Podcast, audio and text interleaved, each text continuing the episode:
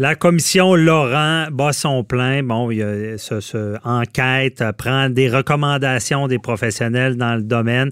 On se rappelle la commission Laurent en lien avec la fillette martyre de Granby. Bon, un événement marquant qui était survenu s'était posé beaucoup de questions et euh, le gouvernement a mis en place une commission pour voir qu'est-ce qui s'est passé avec la DPJ, euh, comment on peut améliorer le système. On s'entend, nos enfants, c'est la base. Donc, euh, un cas comme la fillette de Granby, il faut pas que ça arrive, il faut prendre des mesures.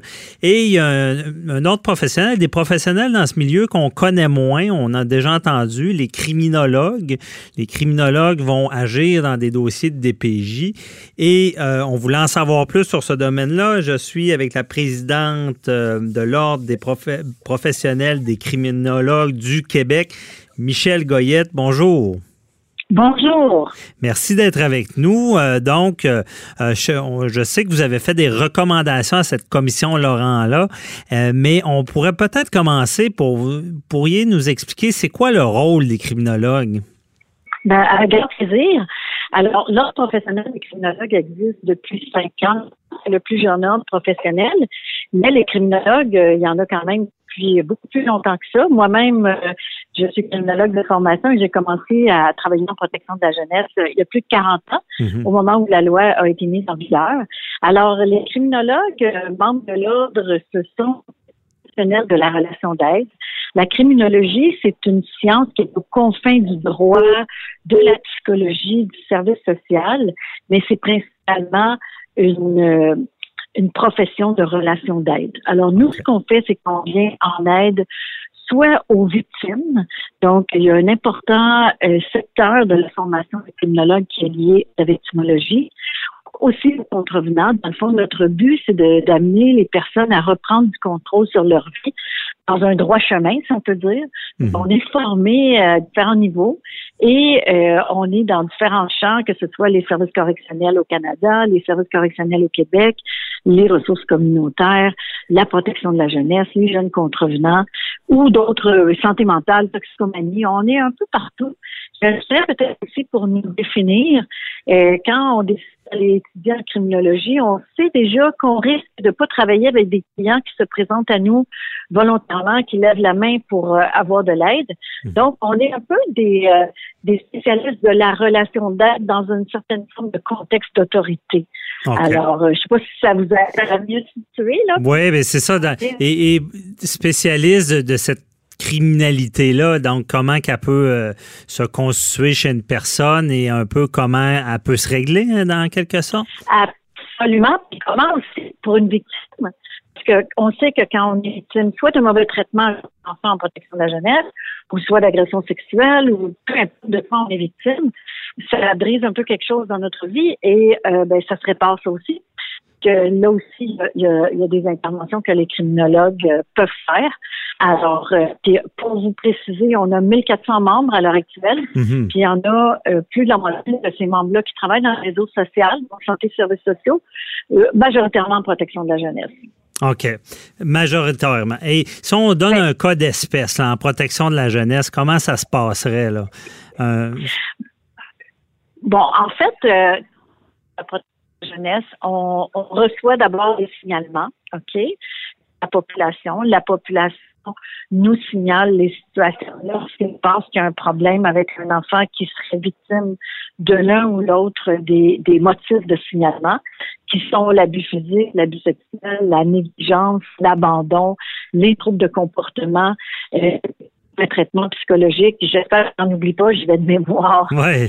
Et à partir du moment Oh, excusez, Madame Goyette, je pense on vous perd un peu. Je ne sais pas s'il y a une ah. fenêtre prof, si vous pouvez vous rapprocher. tout, tout, près de la porte. Je vais m'y approcher encore plus. C'est mieux comme ça? Oui, oui, parfait. D'accord. Désolé. Allez-y, vous pouvez continuer. Retenons ou non le signalement.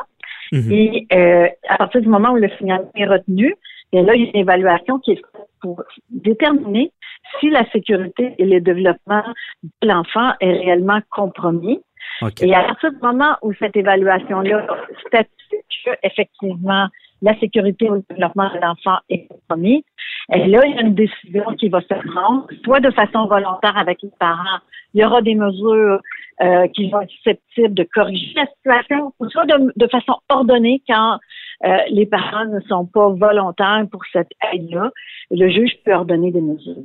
Alors, euh, ça, c'est le, processus d'intervention de la protection de la jeunesse. Fait qu'on on est présent, nous, autant à l'évaluation qu'à l'application des mesures, les criminologues. Mm-hmm. Et euh, si on, revient à la commission Laurent, la DPJ en, tant que telle, vous, je, je pense que vous identifiez certains problèmes, là. Certainement. En fait, euh, je vais essayer de résumer parce qu'on a fait quand même 19 recommandations. Je ne vous parlerai pas des 19. OK. Mais je vais vous parler des principales. Puis par champ, peut-être, de, recommandations. Les premières recommandations qu'on a faites touchent la première ligne de service. OK? Hmm. Tout ce qu'on dit, dans le fond, c'est qu'il ne faut pas se rendre à la protection de la jeunesse. Il faut faire en sorte qu'on règle les situations euh, bien avant qu'il arrive un signalement et bien avant qu'on soit obligé de prendre des mesures par rapport à euh, abusé physiquement ou sexuellement. Ce qu'on dit dans le fond, c'est que la négligence, par exemple, c'est quelque chose qui se construit dans un contexte où les parents n'ont pas les ressources, où il y aurait besoin d'aide, mais ils l'ont pas. Euh, les enfants auraient besoin aussi, on peut, on peut, on peut voir des retards de développement qui se présentent assez tôt, mhm. mais les services sont pas disponibles pour qu'on comble ces retards-là. Alors nous, on dit, il faut vraiment faire un effort pour euh, diminuer le nombre de signalements la jeunesse, puis pas le diminuer parce que les gens ne signalent plus. Non, ça, c'est une catastrophe. Mm-hmm. Mais le diminuer parce qu'on n'a plus besoin de signaler parce que les enfants ont eu réponse à leurs besoins plus tôt. Et les parents aussi, parce que les parents souvent ont des besoins de services qui sont pas comblés, et c'est ce qui fait que bon, parfois ils sont pris avec leurs propres problèmes, ce qui les amène soit à être négligents ou soit à manquer de patience. Mhm. Alors, donc il faut renforcer la première ligne. il n'y a pas un manque de ressources à ce niveau-là. Euh, il y a complètement un manque de ressources mhm. euh, à ce niveau-là. C'est très, clair. On n'est pas les seuls qui le disent. Euh, non seulement les ressources, il y, il y en a pas tant que ça. Puis d'autre d'autre part, c'est que ça prend souvent beaucoup de temps pour les obtenir. Euh, l'exemple que je donne toujours, c'est quand un enfant, par exemple, a besoin de services d'orthophonie. On se rend compte à l'âge de trois ans qu'il y a un retard de langage. Ben, un retard de langage, il ne faut pas attendre deux ans quand il y a trois ans là, pour le corriger. Ça va être tard. Mm-hmm. Ça va être difficile de reprendre le contrôle après. Donc, que ce soit pour les petits, des ressources pour les aider à améliorer leur développement, ou, à l'école, par exemple, on en parle beaucoup. Et les enfants qui ont des problèmes de comportement, euh, qu'on n'est pas capable d'avoir de psychoéducateurs ou de, de psycho euh, d'orthopédagogues, ben c'est des ressources que si elles existaient, les problèmes de comportement n'iraient pas aussi loin. Mhm. Alors, euh, donc l'école, l'école était, on, a besoin de l'école pour pour agir de cette manière. Absolument, il faut travailler en équipe avec les écoles. Mhm. Et autres recommandations. Aussi, ce qu'on a recommandé, nous, c'est que à l'heure actuelle, ben, je pense qu'on n'est pas les seuls à le dire. Le système euh, lui-même euh, de protection de la jeunesse est en crise. Mhm. Et euh, il est en crise principalement pour deux raisons. La première raison, c'est que le, nombre de signalements ne cesse pas d'augmenter. Et on aurait beau essayer de mettre des ressources supplémentaires pour traiter ces signalements-là. le problème qu'on a, c'est qu'on est en rareté de, de main-d'œuvre, en pénurie de main-d'œuvre. Et en protection de la jeunesse, les conditions sont très difficiles pour les intervenants sociaux. On travaille avec des gens qui sont pas nécessairement volontaires. On voit des situations qui sont très difficiles au, jour le jour. À chaque mhm. fois de voir des enfants maltraités, tout ça. Et donc, nos intervenants, souvent, peuvent se dire, ben moi, euh, je pense que c'est trop difficile pour moi, puis je vais aller travailler dans un secteur un petit peu plus tranquille.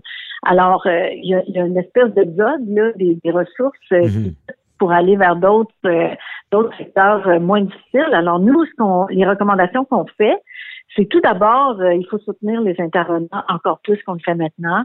Il faut les, les, ne pas les unir non plus sur la formation continue.